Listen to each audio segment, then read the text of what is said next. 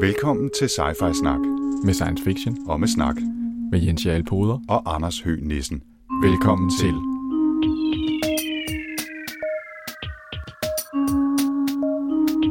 You're traveling to another dimension.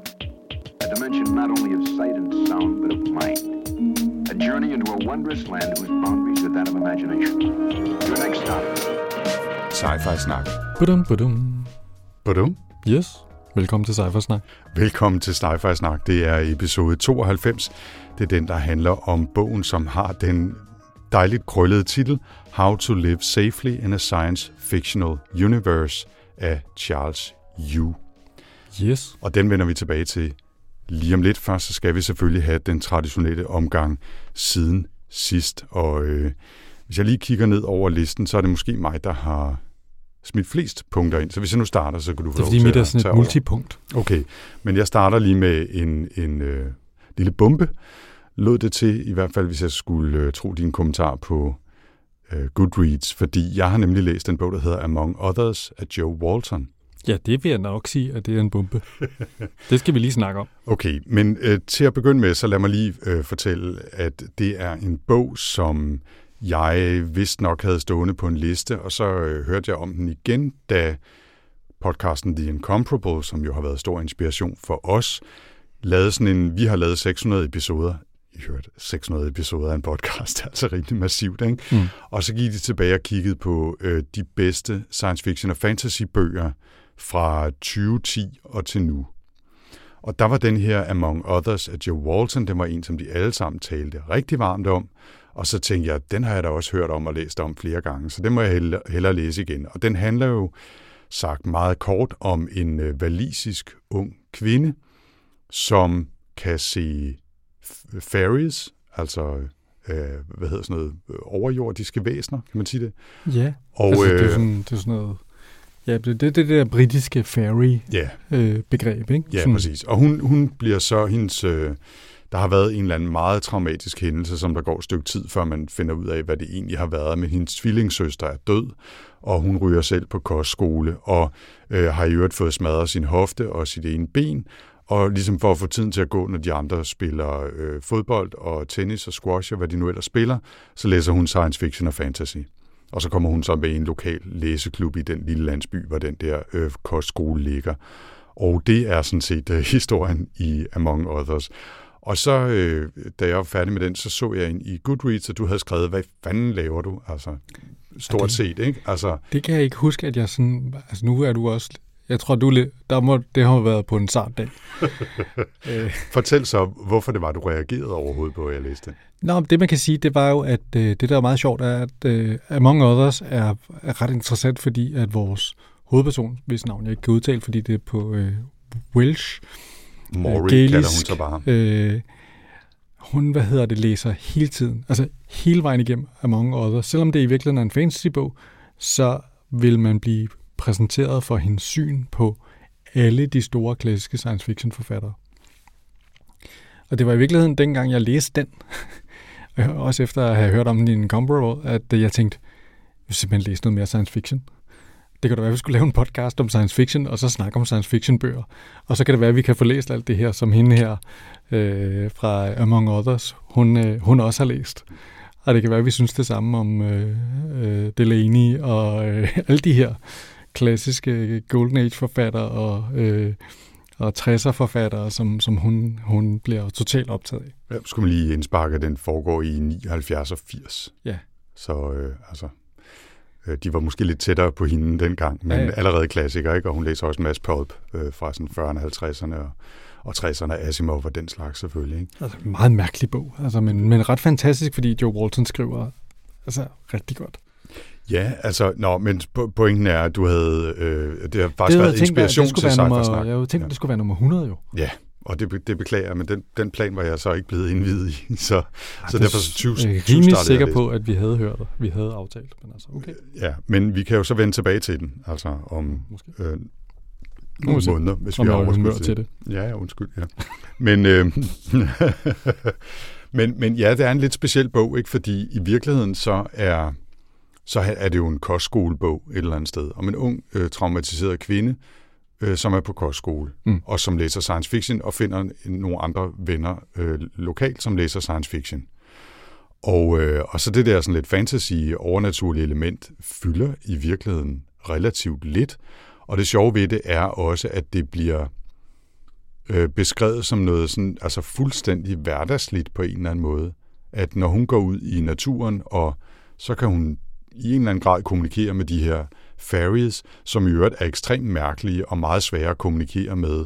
Og nogle af dem ligner øh, mennesker, og andre ligner øh, træstube med, med krabseklør. Altså, det er, sådan, det er virkelig mærkeligt, ikke? og så kommunikerer de, hvis de overhovedet kan kommunikere sådan i, i klar, relativt klart sprog, så er det sådan en enstavelsesord mm. i en eller anden blanding, som man lidt orakelagtigt selv skal tolke. Hvad fanden er det, de mener, ikke? Øhm, men meget, meget øh, speciel bog. Øh, det kan jo så være, at vi ender tilbage til den, men jeg vil bare sige, at min oplevelse var øh, med den, at det var en af de få sådan vaskeægte young adult bøger, som øh, handler om øh, teenager basalt set, som jeg virkelig havde en stor fornøjelse af at læse. Samtidig vil jeg sige, at jeg følte mig æder med ubelæst ved at, øh, at høre om alle de der fem til otte bøger om ugen, hun læste af klassisk science fiction, som jeg aldrig så meget som havde hørt om. Lige præcis den følelse, jeg også havde, der havde læst den. jeg, jeg ved nu, altså, jeg vil passe lidt på med, altså, jeg, jeg er med på, at den handler om en, en ung kvinde, der er på kostskole, jeg synes egentlig ikke rigtigt, at det er en young adult bog i den måde, den ligesom behandler sit emne. Altså, jeg tror da ikke, det var ikke lige sådan, jeg ville stikke til Rosalina og sige, hey, læs den her. Nej, måske. Mm. Nej, det, det kan for mærkeligt. Ja, det kan godt være. Det kan godt være, du har ret. Men øh, man kan sige, emne, øh, emnet er dog young adult, eller en teenage kvinde, ikke? Og hendes, jo, jo. hendes uh, coming of age, uh, som det hedder med et med et moderne dansk udtryk. Nå, men den har jeg læst. Det kan være, at vi vender tilbage til den og giver den en mere udførlig behandling. Øh, det vil tiden vise. Nu må vi se. Hvad har du lavet? Jamen, jeg har også læst noget mærkeligt, men det er noget mærkeligt på en lidt anden måde. Øh, jeg ved ikke rigtigt, vi snakkede om den der tv-serie Dirk Gently, der var på Netflix. Så så jeg lige, så tænkte jeg, Nå, det kunne da godt være, at man skulle give den en chance mere. Så så jeg lige den hele. Også sæson 2. Det var mens jeg havde corona. Vi har haft corona begge to i mellemtiden siden sidst. Det er mm. derfor, det går lang tid med ja, det er, lige det er lidt længe siden, vi har været her, men øh, det er, fordi vi har været syge. Og, øh, og så tænker jeg, Nå, det kunne være, at jeg lige skulle læse bogen også. Så var den på Mofibo. Den læser vi det lige. Og ret god lydbog-version af den også. På dansk eller på engelsk? På engelsk. Og på engelsk, ja. Og øh, den der øh, Dirk Gentlys Holistic Detective Agency, nummer et, super fed. Nummer to, knap så god.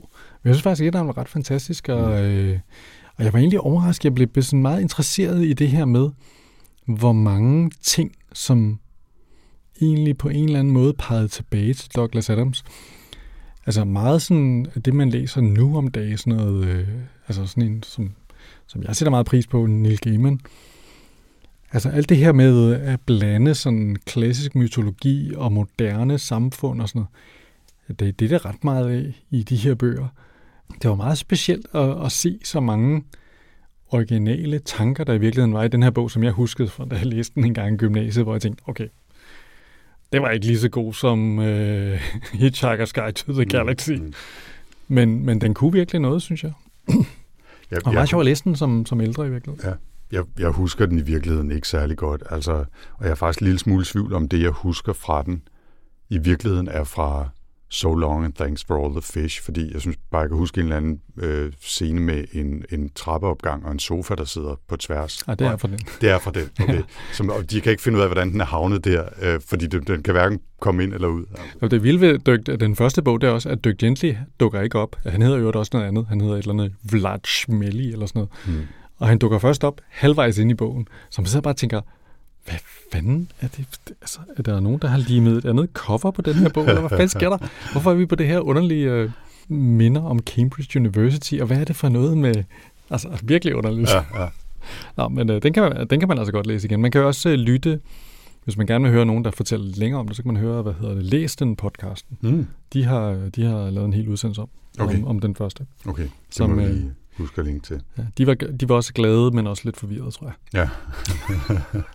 Om det, er jo, det er vel meget fornemmelsen et eller andet sted, ikke? Altså, så har man læst en godt Douglas Adams på. Ja, til at tænke, altså glad, men forvirret, det, det, det, det fagner det nok meget godt, ikke? Mm.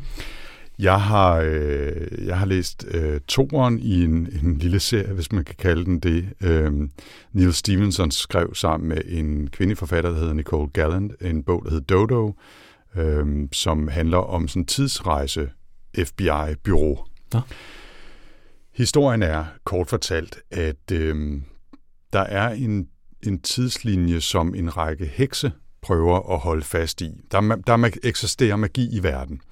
Men efterhånden, som naturvidenskaben indholdt, øh, har øh, holdt sit indtog, så forsvinder magien ligesom ud af den naturlige verden, og naturvidenskaben overtager. Mm. Og det er der nogle hekse, i, som, som ligesom forsøger at rejse tilbage i tiden og ændre på, sådan at vi ikke øh, mister magien i verden, og så de ligesom kan bevare deres sådan skjulte øh, herredømme i virkeligheden. Mm.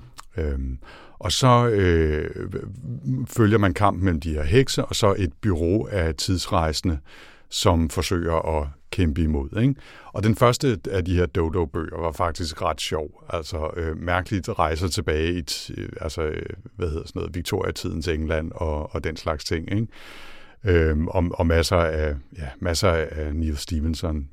Og så kom toeren så her sidste år, tror jeg, som hedder Master of Revels, øh, som især foregår i øh, ja, omkring William Shakespeare og det kongelige hof i, i London på, på den tid der.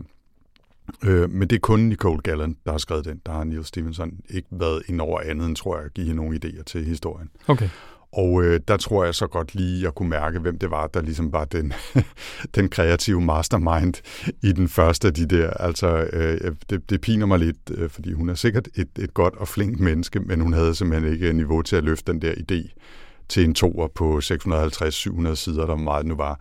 Det var med en lang tur, kan jeg godt fortælle dig. Så... Med, med alt, alt for mange ligegyldige detaljer om, nu rejser vi lige tilbage til romertiden, og så skal vi lave små ændringer for at se, om effekten opstår ude i vores tid. Og så fulgte man guldet med alle de der otte ture tilbage til den samme scene i romertiden, hvor hun lavede altså med små variationer det samme for at se, altså det var bare sådan et, okay, det, det kan godt være, at der er en litterær pointe i det her, det, det skal jeg ikke kunne sige, men jeg keder røven ud af bukserne. jeg kan ikke finde den. Jeg kan ikke finde den. Så den første var ret sjov, toeren, den skal man holde sig langt væk fra. Okay, jeg synes, den første lyder da mega sjov. Jamen, den, den, der var sådan en lille smule fornemmelse af, øh, nu har jeg lige glemt, hvad det var, den hed, den der med det der bureau, hvor der også var en valisisk øh, leder af det bureau, hvad var det, den hed? Øh, og sådan et overnaturligt, øh, F, ikke FBI, men overnaturligt MI6 i London med... Root? Uh, Rook, The Rook. The Rook, ja, lige præcis. Ja, ja. ja, Der var sådan lidt fornemmelsen af det. Okay. Øh, den foregår bare i Boston, øh, sådan i nutiden, og så selvfølgelig alle mulige steder tilbage, eller alle mulige tider tilbage i. Tænk, at du skulle få mig tændt på Nils Stevenson på. Altså. Ja, det men det, det lyder, trods alt fed hjælp. Det er spændende. Ja. Du, du skal måske prøve den første. Mm. Det, det synes jeg godt, Nej, jeg vil ikke læse toren her. Det lyder som en Nej, det, det, det, skal du heller ikke gøre. øh, og så er jeg lige gået i gang med en øh, serie, der hedder Severance på Apple TV+. Plus mm-hmm. som lige er kommet med afsnit 3 her i talende stund i fredags. Og det er, jeg ved næsten ikke engang, om det rigtigt kan kalde science fiction, men det er det bare lidt alligevel. Men det er sådan ret øh, øh, stilren, virkelig visuelt flot serie, sådan lidt, øh, som har sådan lidt øh, Being John Malkovich, øh, Andy Kaufman stemning i sig, hvor den grundlæggende idé er, at øh, der er nogle mennesker, der arbejder i et firma, hvor de har virkelig taget den der idé om work-life balance til en ekstrem grad, hvor øh, når de er på arbejde, så har de ligesom en del af deres øh, delte personlighed, og så ved de ikke noget om deres private selv, og når de er ude i privaten, så ved de ikke noget om, hvem de er på arbejde, og hvem de arbejder sammen med, og hvad de laver. Så de har bare fået lavet sådan et fuldstændig split ned gennem sig mellem arbejde og privatliv. Totalt syret, crazy ja, netop Andy Kaufmans øh, smånonsens øh, historie. Men jeg, jeg er, som du sagde før, glad, men forvirret. Fordi den er super flot og sjov og anderledes. Øh, så den, den kan man også kaste ud, hvis man har den slags lyster. Cool. Og så tror jeg også bare, fordi det trist nok er aktuelt at snakke om Rusland og hvad der foregår derovre, så var der en rigtig fin artikel før, som er fra før invasionen, om øh, russisk science fiction og hvilken rolle det spiller i de aktuelle, hvad kan man sige, medieborgende forestillinger om Ruslands storhed og Ruslands fordomsstorhed og Rusland, der kæmper mod øh, fjender for at genvinde fordomstiders storhed osv.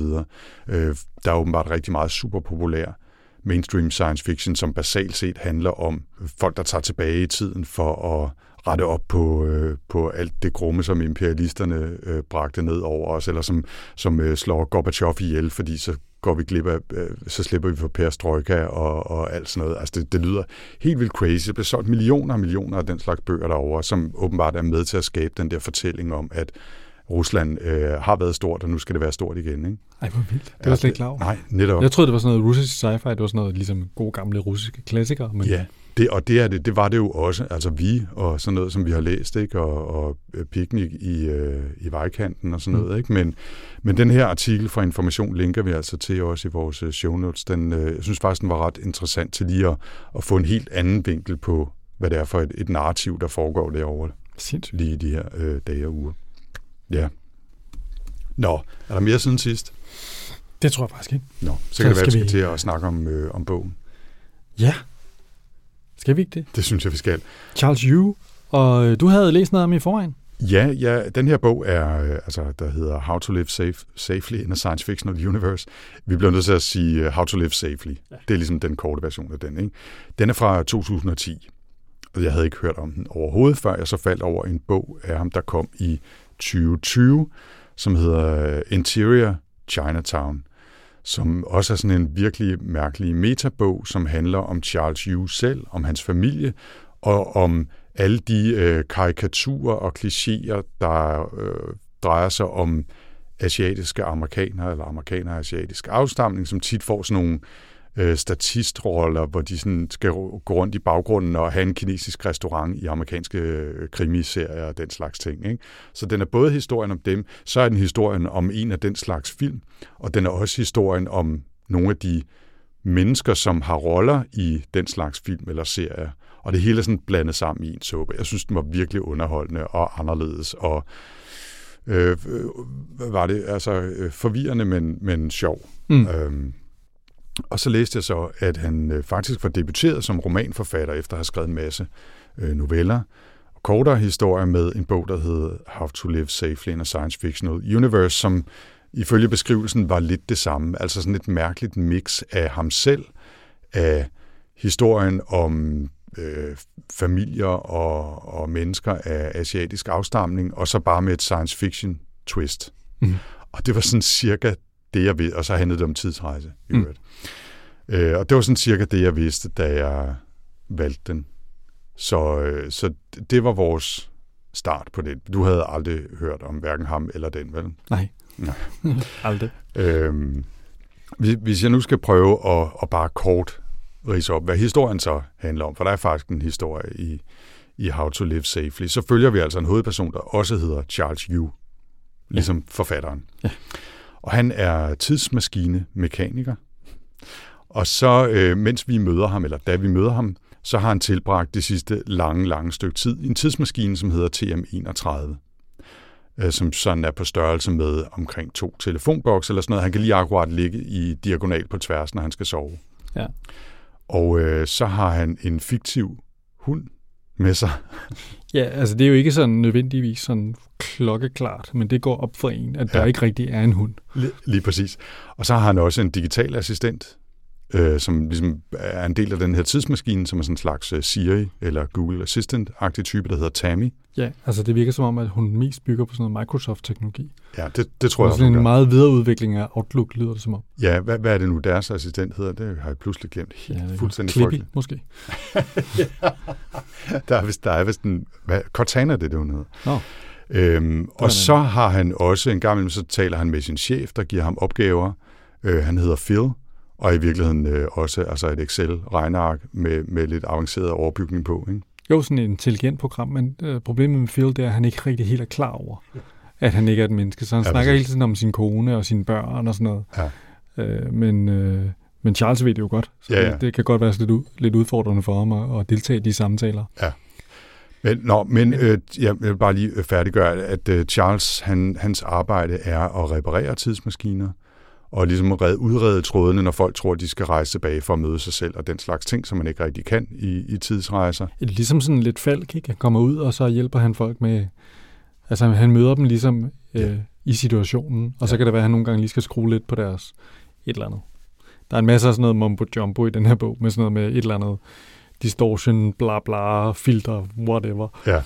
Og så fik så han lige det, og så kan de komme, og så snakker han også lidt med dem typisk om, hvad de, altså, hvorfor de ikke kan, øh, det her, de er i gang med at lave det i et andet univers, og de kan ikke redde sig selv, og ja. alle de der ting. Ikke? Ja. Og så udover, at der så er den her meget mærkelige indforståede metahistorie, så er, øh, er der også nogle ting, som jeg aldrig, sådan, må jeg indrømme, aldrig rigtig sådan fik 100% greb om, og jeg er ikke sikker på, at det er meningen.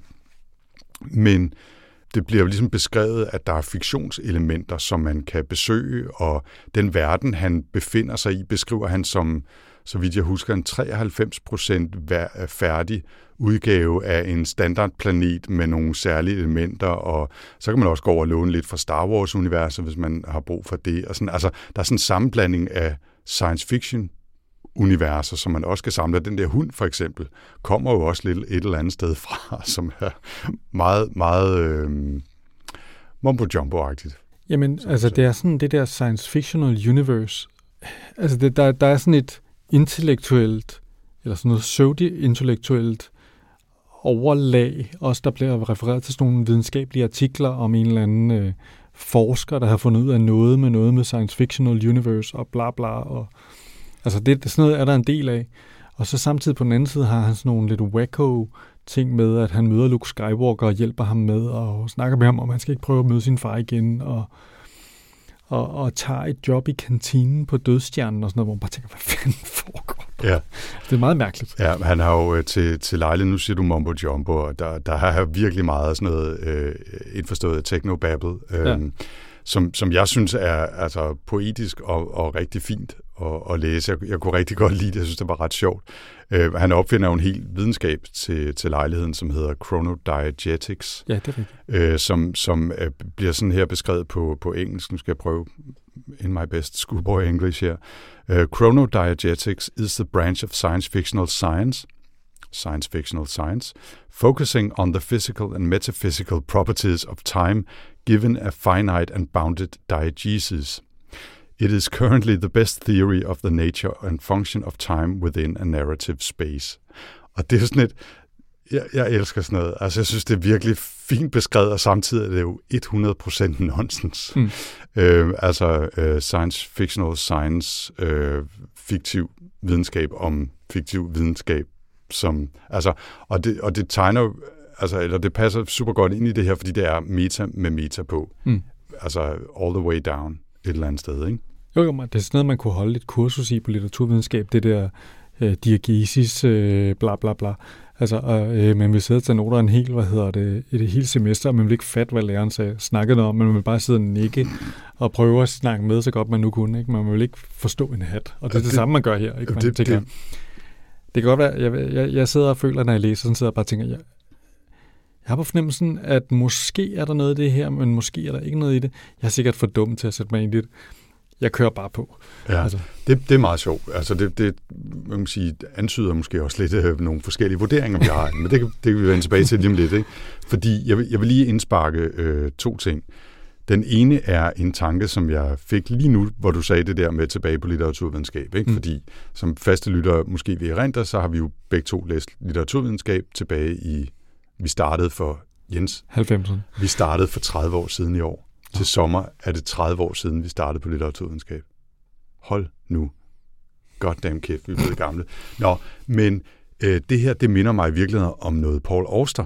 Mm. Altså, den der indforståede litterærhed, hvor mm, der er nogle metalag, eller i hvert fald nogle selvrefererende lag, og rammefortællinger uden på rammefortællinger, og altså, uh, In the Country of Last Things i ja, virkeligheden ja. måske mest af alt, ikke? Altså som jo er sådan, der er nogle af hans andre ting, som er mere sådan, hvad kan man sige, virkelige, eller foregår i den, i den virkelige genkendelige fysiske eller verden, som vi kender den, ikke?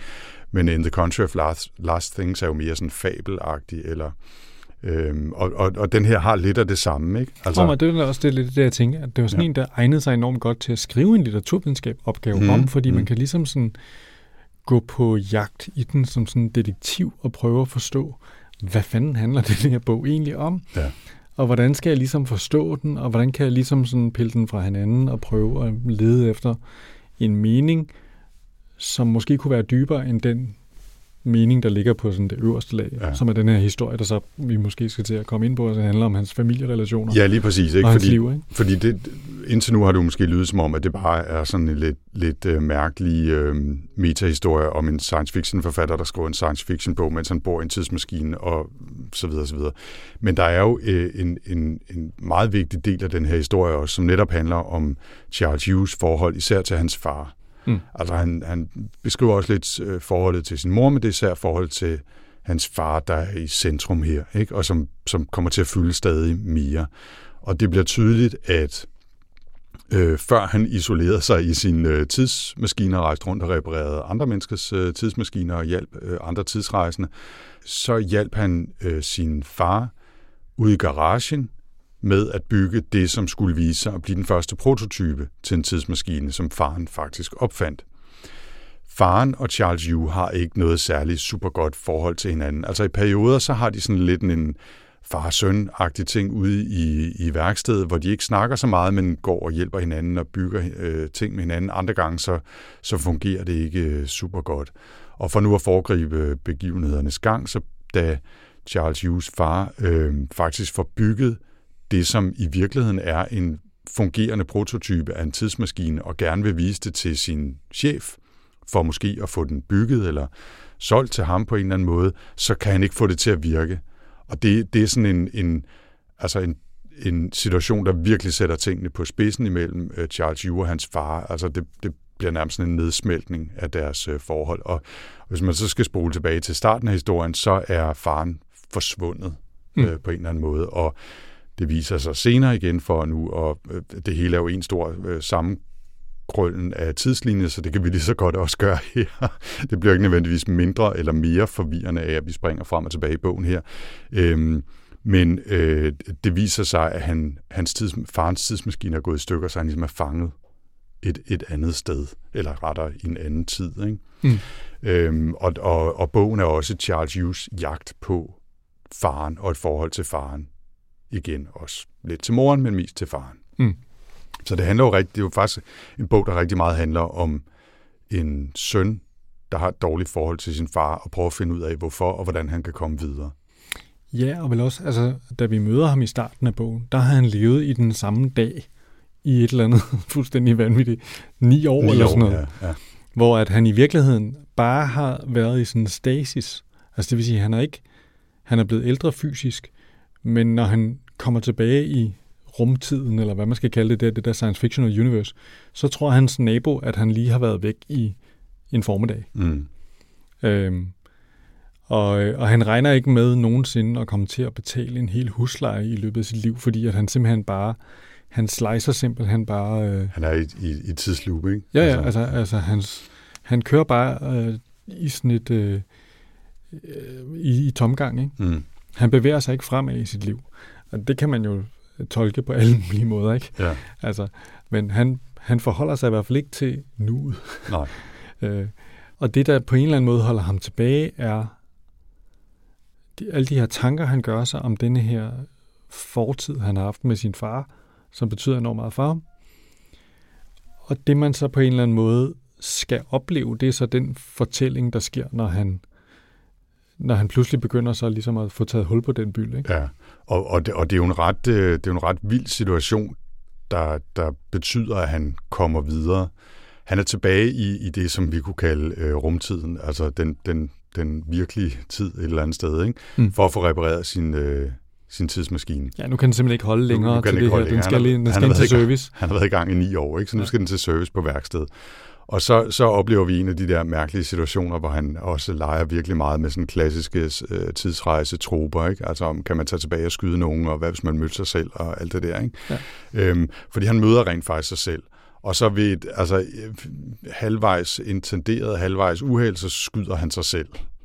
Øh, og den, da, da han kommer ud af den tidsmaskine, han lige har anbragt på værkstedet, og så ryger han tilbage ind i værkstedet, men han siger til sig selv, den her bog er nøglen til det hele, og så tager han en bog og ryger ind i tidsmaskinen, og så følger vi endnu et tidsloop, han havner i, hvor han sådan delvis læser, delvis skriver, delvis prøver at forstå den her bog, som hedder How to Live Safely in a Science Fictional Universe, som Charles Yu eventuelt ham selv har skrevet. Altså så begynder det virkelig at være derinde, hvor, hvor tidsloopet bliver en tidsspiral, øh, sådan et møbiusbånd af, af, af indforstået nørkleri. Ikke? Jo, jo, fordi og, det er som om, at han, han har allerede skrevet bogen, men han skriver den i, i, i mens han læser den. Det er sådan meget forvirrende og ikke sådan særlig klart, hvor, hvordan det, det hænger over, sammen. Nej, nej, det er overhovedet ikke klart, mm. og det tror jeg, han skulle være den første til at indrømme. Charles mm. Yu, ja, ja. Øh, øh, både den virkelige og, og ham, som er forfatteren her. Ikke? Øh, men det men, men øh, han, han kommer også,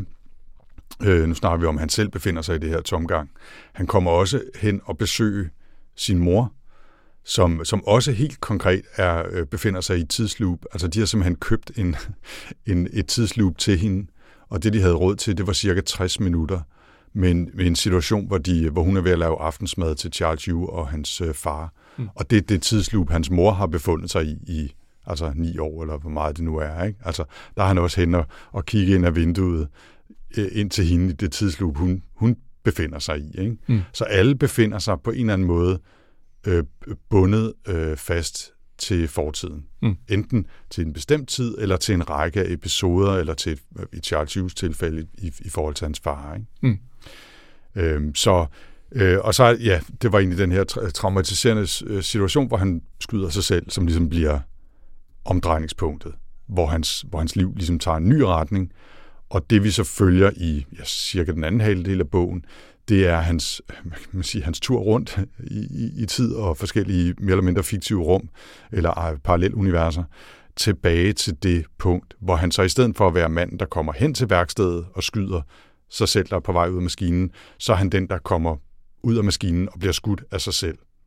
I en situation, hvor han måske, måske ikke har lært noget af det, han har læst i den bog, han både læser og er ved at skrive i det her tidsloop, han befinder sig i, efter at være blevet skudt.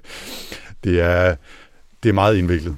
Nå, men det er jo også, altså, det som, sådan som jeg opfatter det, så det der sker, mens han er i det her tidsloop, er jo, at han opsøger nogle tidspunkter, han bliver ligesom bøffet tilbage som sådan en, en flue på væggen i nogle situationer fra, fra hans barndom, som, mm. som ligesom er sådan nogle nøglesituationer. Ikke? Ja. Og det må jeg sige, det er jo, at han har jo hans erindring om hans far, sådan et barns erindring, ikke? at den her farlige Bjørn er en mand, der skændtes med hans mor, og moren var deprimeret og depressiv. Og, altså, jeg opfatter det egentlig som om, at han opfatter det som om, det var, altså, at deres samarbejde var egentlig meget godt, det der med at bygge på tidsmaskinen. Det var spændende nok. Mm. Men samtidig, da det så ikke lykkes faren, i det øjeblik, at tidsmaskinen ligesom ikke, det ikke lykkes ham at pitche den, der tager han jo også ligesom et, et opgør med faren. Altså, mm. Ikke, og det handler egentlig ikke særlig meget om den tidsmaskine, men det bliver bare sådan et barnligt, man siger bare noget, altså siger noget negativt og ukærligt til faren, hvor man ligesom river ham ned, ikke? Jo, hvor han ikke længere er den far, der kan alt. Ja, præcis. Eller, eller ligesom, ligesom er uangribelig. Lige pludselig så, så forholder han sig kritisk til ham. Ja. ja, ja. Og det virker som om, at siden der, så har, så har han ligesom på en eller anden måde mentalt ikke kunne komme videre. Mm. Og så er det som om, at det, han oplever, det, det er sådan, jeg tolker det, ikke? Mm. at i det her tidsloop, han oplever det, og så, så genfortolker han det, og ser det i et nyt lys. Ja. Og det er i virkeligheden at det, der på en eller anden måde muliggør, at så kan det godt være, at han skyder sig selv, men, men han kommer videre. Han tager, et, han tager et sår i maven, men han kommer alligevel ud og ud af det her tidsloop på en eller anden ja, måde. Det er, sådan, ja. det er sådan, jeg på en eller anden måde forstår Nå, men det. det. Jamen, det, det er 100% sådan, øh, jeg forstår det, eller det, jeg ved ikke 100%, men meget tæt på i hvert mm. fald. Mm. Ikke? Altså, det, hvis man skraber, skraber alt det her øh, science fictional universe, tidsmaskine, tidsrejse, fiktive hunde og, øh, og en chef, der er et Excel-ark osv. fra, så handler det om en mand, der har trukket sig fuldstændig ind i sig selv, fordi han har et eller andet mere eller mindre, øh, hvad hedder sådan noget, øh, selvpådraget traume over forholdet til især sin far, og til dels også sin mor, men især sin far. Og faren er forsvundet, og han kan slet, altså det betyder, at han kan slet ikke komme ud af det her. Mm. Han kan slet ikke komme videre i sit liv, fordi han hænger fast i den her konflikt med sin far. Og det, den historie kunne man jo have skrevet på tusind måder. Den kunne man have skrevet lige ud af landevejen som et, et hverdags familiedrama. Men det får den her fantastiske, for mig, fantastiske ekstra dimension, fordi han skriver den ind i den her meta science fiction øh, meta-historie, ikke? Øh, som, som jeg synes øh, løfter den der relativt banale lille historie om forholdet mellem far og en søn, eller en søn og hans far, til noget større og meget mere poetisk øh, medrivende, synes mm. jeg. Øh, og jeg synes, at det, at det giver ham mulighed for at skrive nogle ting om, jamen så kan det godt være, at det bliver lidt mumbo-jumbo-agtigt, men altså sådan lidt med altså årsag og konsekvens og øh, tid, altså og, og vilje, altså hvad hedder sådan noget, bevidste valg, om kan det lade sig gøre at vælge sig ud af det, der måske på en eller anden måde er ens øh, skæbne, eller øh, altså sådan newtonske bane gennem universet. Ikke? Og, og det, synes jeg, det synes jeg fungerede netop som et virkelig poetisk ekstra lag oven på den her ellers relativt straight historie om, om en søn og en far. Mm. Nå, man, man kan også sige, altså det er jo ligesom sådan et, det er jo sådan lidt sådan et greb, som man ser. Altså, nu, nu nævnte jeg lige den her Dirk Gentlys uh, Holistic uh, Detective Agent til selve tv-serien. Altså hele anden sæson handler i virkeligheden om sådan et barn, der har et sår, og som ud af det bygger en hel fantasiverden, som så bare viser sig at være en hel verden. Ikke? Det er lidt det samme, han gør her. Ikke? Det er jo, han, han har ligesom et traume, som blomstrer til at blive en helt fantasiverden, ikke? som han så lever inde i. Mm. Man kunne, og på en eller anden plan, så tænker man, at han kunne, man kunne hvad hedder det, øh, zoome ud når, fra, fra fortællingen, så kan det være, at det er en, øh, at hele bogen foregår inde i hovedet på ham, mens han ligger på et sindssygt hospital eller sådan noget. Ikke? Ja, ja, altså, det er sådan en helt, følelse, man har, mens helt, man læser. Helt sikkert. Altså, helt, det er helt sikkert øh, altså, snublende nær at, at lave sådan en... Der mangler lige en rammefortælling rundt om, som hedder øh, Charles Yu øh, sad og stirrede ind i væggen på, på klinikken. Mm. Altså, og det havde han gjort i, i 12 år nu, eller et eller andet. Ikke? Altså det, det kunne man godt have sådan en ramme. Ikke? Og, og det, måske fordi han er, ja, han er så kinesisk øh, afstamning, asiatisk afstamning i hvert fald, så havde jeg sådan en, når man, det kunne lige så godt være en historie om en, en kinesisk øh, ung mand, eller øh, altså en mand i 30'erne, som sad og spillede computerspil. Mm. Og at det her var et computerspil, han befandt sig inde i, og han bare havde levet af, af rammenudler og, og øh, sodavand i, i 12 år inde i den her computerspilsverden. Ikke? Altså, mm. det kunne også godt have været sådan en historie. Øh, jeg kan ikke huske, hvad det japanske udtryk er for de her unge mennesker, som aldrig går uden for en dør og bare lever hjemme hos deres forældre og spiller computerspil eller nørder med anime. Altså, øh, der er sådan et eller andet udtryk. Otaku? Er det? Ja, det er rigtigt. Ja, otaku, ja. Godt, godt hivet op, ikke? Øhm, og der er sådan en, en snært af det, ikke? Altså, mm. men, men han går ikke ud i den rammeforsætning. Det må man ligesom selv tolke Altså, og i princippet kunne det her også godt være en historie, hvor, hvor tidsrejser er virkelig i det her univers, han skaber. Men han leger bare så meget med det selvfølgelig, at det bliver relativt planket ud, at det her er en, en form for analogi eller metaforik, som er, som er bygget oven på historien om, om far-søn forhold, synes jeg. Ja, altså. Mm. ja, men det, kan sådan, altså, det er i hvert fald, så man kan vælge at læse den. Man kan også bare læse den og læse den straight up, ikke? Ja, det kan man. Altså, altså. i øvrigt, øh, apropos metalaget, så, så opdagede jeg faktisk lige her i dag, da jeg kiggede på den igen, at der helt ude i titelbladet til bogen står, øh, om, om bogen her, der alt, alt det, du ved, med is, ispenummer og alt det der, hvem der har udgivet den, og hvor kommer øh, illustrationen på forsiden fra, og alt sådan noget, ikke? så står der også, Original publication date in Minor Universe 31 is impossible to determine due to the nature of residual objects within closed time-like st- structures. Så helt ude i titelbladet leger han altså med den her meta-idé om, at det er Øh, vi ved ikke, hvornår den her bog er lavet, fordi øh, der er krøller i tidrum kontinuumet, ikke? Altså, så, som vi kan, øh, apropos øh, Douglas Adams selvfølgelig, ikke? Altså, for hvis man lige skal, skal trække den derover, altså, det var en, en øh, altså, en forfatter, som dukkede op i hovedet meget på mig, da jeg læste den her. Ikke? Altså, ja, fordi klart. der er det der totalt sproglige øh, spillen på hele klaviaturet, ikke? og tidsrejseloop selvfølgelig. Ikke? Altså, vi har jo øh, også fra Hitchhiker's Guide, øh, trilogien i fem aflægning, der har vi jo også det der med tidsrejser, og There's eddies in the time-space continuum. Eddies? Where's Eddie? Og alt det der, ikke? Øh, det har vi så også her, ikke? Og, og, og en del af det også er, er den der klassiske hitchhikers ting med, at det største problem med tidsrejser er ikke, at man tager tilbage og har sex med sin mormor, eller hvad det nu er. Det er, at det er virkelig svært at få grammatikken til at hænge sammen, når man beskriver, hvem der har gjort hvad, hvornår på en tidslinje.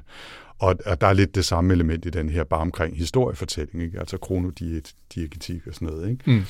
Øh, så så øh, Dr. Sadams dukkede op meget i hovedet på mig, og så var jeg glad for, at du lige fik øh, henvist til litteraturvidenskab, fordi Paul Auster også lidt kunne Ja, være en ja, ja. reference øh, for det her. ikke.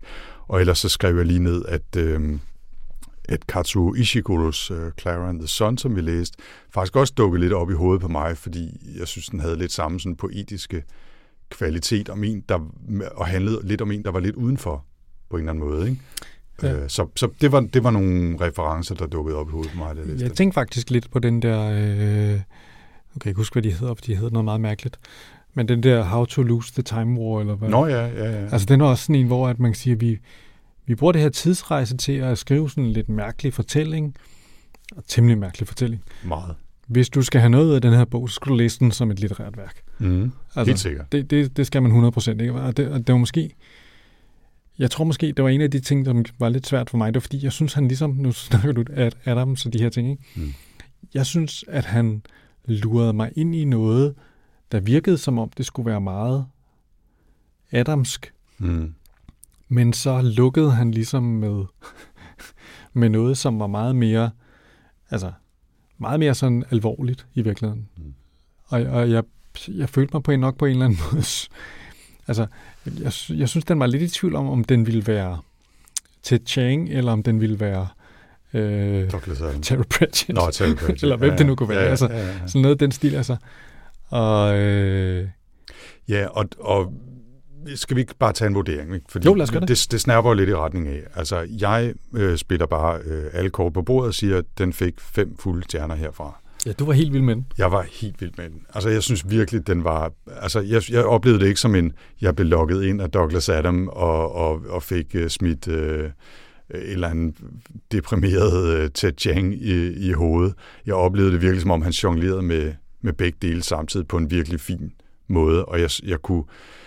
Jeg synes, det var super sjovt at bruge den der mærkelige metahistorie med fuld af mombo jumbo, som man nærmest ikke rigtig kunne følge med i af historier om tidsloops og hvem var fiktiv og hvem var ikke fiktiv, og han snakker med Luke Skywalker, han bor i en tidsmaskine og sådan noget. Ikke? Altså, jeg synes, det var virkelig flot flettet sammen med historien om hans far og forholdet til, øh, til faren. Så ja, altså, det var en meget sådan følelsesmæssig oplevelse. Mm. Udover at jeg synes, jeg kunne nyde det der. Jeg synes virkelig, det er poetisk, den måde, han skriver Mumbo Jumbo på. Altså, det, det er ikke bare sådan noget det er ikke sådan noget øh, våben med smarte navne fra techno-thrillers. Altså det, er, øh, altså, det er sådan på grænsen til at kunne lyde, som om det næsten kunne være rigtigt, synes jeg. Mm. Øh, og, og, og jeg synes, det var, det var, den er super flot skrevet. Altså. Så, så det var min oplevelse, og ja, ja, det er helt, det var lidt ligesom med How to Lose the Time War.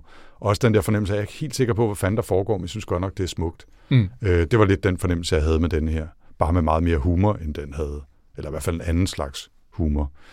Øh, for den var bestemt heller ikke øh, humorforladt. Mm. Men, øh, men du var... øh, Du gav ikke fem stjerner, lad os sige det på den måde. Nej, jeg fik, øh, altså jeg, jeg gav den mere sådan en mellemkarakter.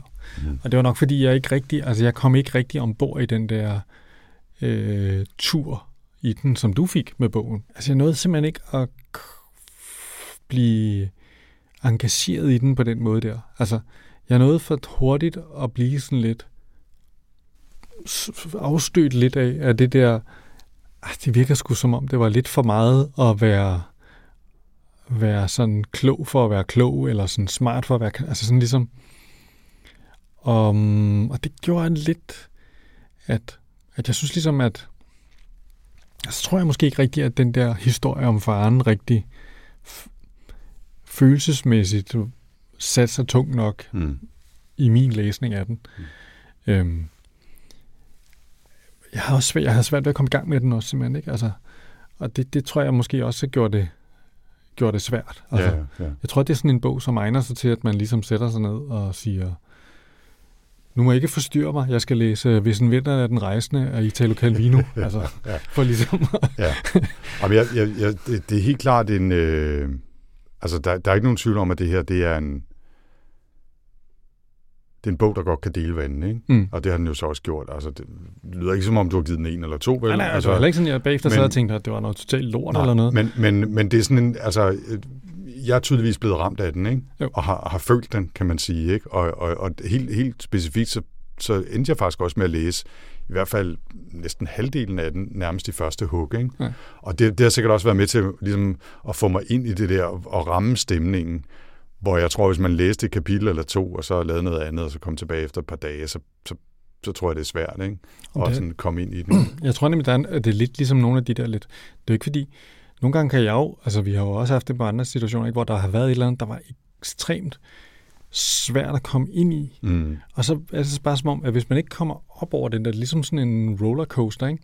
Hvis du har for mange, hvor du sådan kommer en, ikke rigtig op ad bakken, over på toppen, og så, så ja. kører det derfra. Ja. Så bliver det sådan lidt... Ja, og, og, det, og netop den her var sådan lidt sådan... Altså, jeg fik sådan lige læst øh, 10 sider, ikke? Og så 10 sider mere, og sådan noget.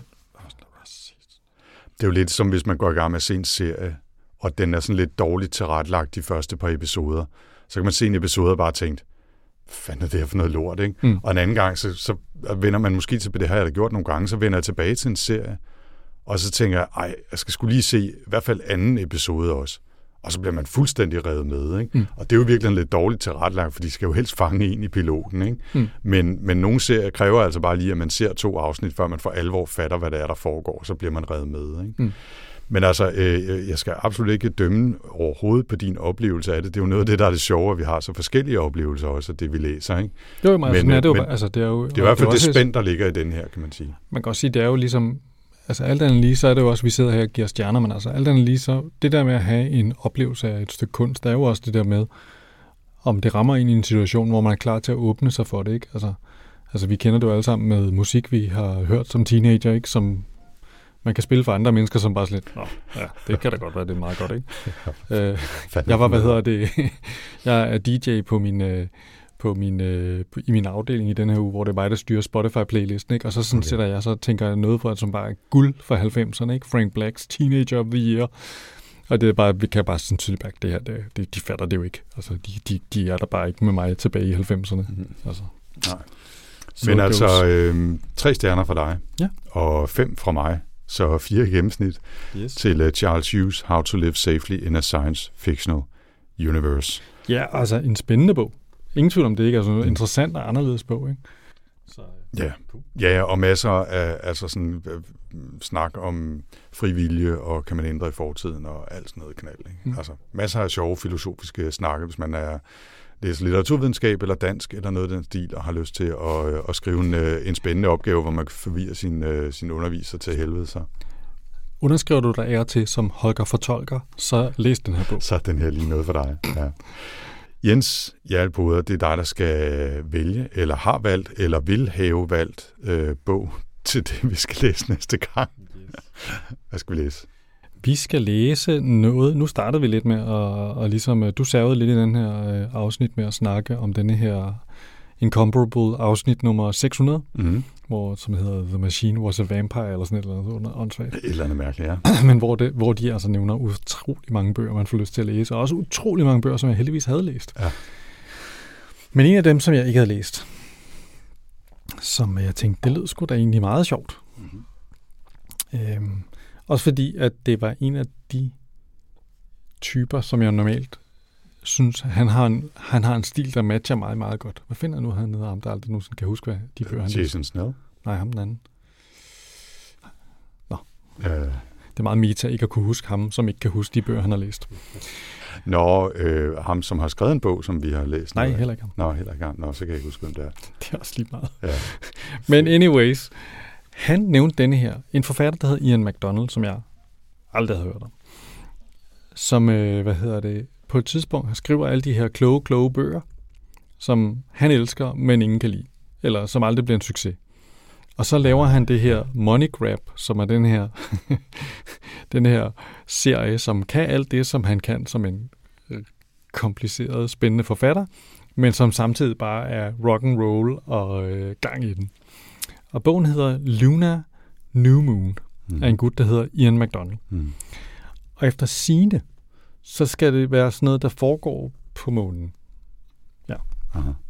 Og, øh, og er sådan en slags øh, ja, sådan en slags øh, Game of Thrones på morgen, månen, eller sådan noget, sådan noget, det kan også være sådan noget øh, Godfather på månen, altså sådan noget med nogle Klaner og dynastier, nogle, der kæmper mod hinanden, og man er også gift med hinanden, og sådan noget værre råd.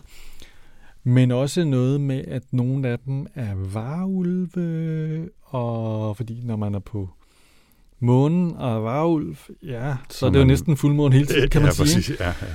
Altså, Jeg synes, det lød ret underholdende. jeg Altså, jeg vil tænkte, sige, jeg, jeg, det hørte jo, sjovt. jeg hørte også den episode, og jeg kan godt huske, øh, ham vi ikke kan huske navnet på, fortælle om den her. Og jeg tænkte, ja, noget, noget Godfather Game of Scott Thrones McNulty. på... Scott McNulty, det er rigtigt. Tak for det. Øhm, han, øh, nå, det lød spændende med de der, og så det der med så jeg, okay, det er jeg så ikke helt sikker på af mig, men altså... Det er det så jeg, nu. Ja, det er det nu. Øh, Tillykke. Jeg er meget spændt på, hvad det er, der øh, kommer ud af den. Det, det lyder i hvert fald som en øh, lidt af en rulle, rullebane, rutsjebanetur. Ja, så tænker Ja. jeg, det er også på tid, vi læser noget. Nu, altså forrige bog, vi læste, den der The Actual Star, Monica Burnick, altså, det var sådan lidt, øh, lidt højpandet og kompliceret og langt og indviklet. Jeg tænker, altså, hvis vi, nu, hvis vi nu tager noget, som er sådan en, en banger, som man kalder det, Ja, sådan en klubbanger inden for science fiction, ja det, er- det er okay. Det være En, okay. en crowd pleaser. Ja. Ja. Er sådan en, øh, det kan godt være, det ikke er avanceret, men der er et godt beat, man kan danse til. præcis. Okay. Jamen, øh, sig lige igen, hvad, hvad det var for en bog. Vi skal læse øh, Luna New Moon af Ian McDonald. Det glæder vi os til. Yes.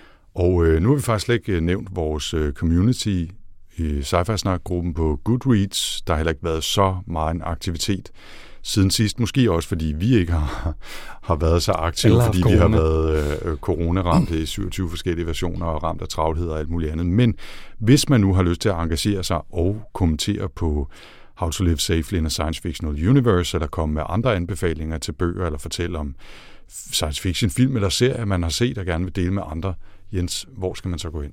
Jamen altså, så skal man gå på goodreads.com, og der har vi en gruppe, der hedder Sci-Fi Snak, og der er man altså velkommen til at melde sig ind. Jeg kan ikke lige huske, hvor mange vi er. Vi er vel sådan en 500-600 efterhånden Ja, det Ja, ja, løber er godt deroppe af. Og man er også velkommen til selvfølgelig at kommentere på Under- sci-fi-snak.dk. lige præcis. Og øh, til næste gang er der så vel bare tilbage at sige, at du skal ud og læse øh, Luna New Moon, hvis du gerne vil være med sammen med os, når vi vender tilbage om et sted mellem 3 og 6 uger, afhængig af, hvad diverse pandemier og angreb og alt muligt andet vil. Og øh, så må I hygge jer og have det godt derude, og tak for i dag, Jens. Yes. Hej. Hej.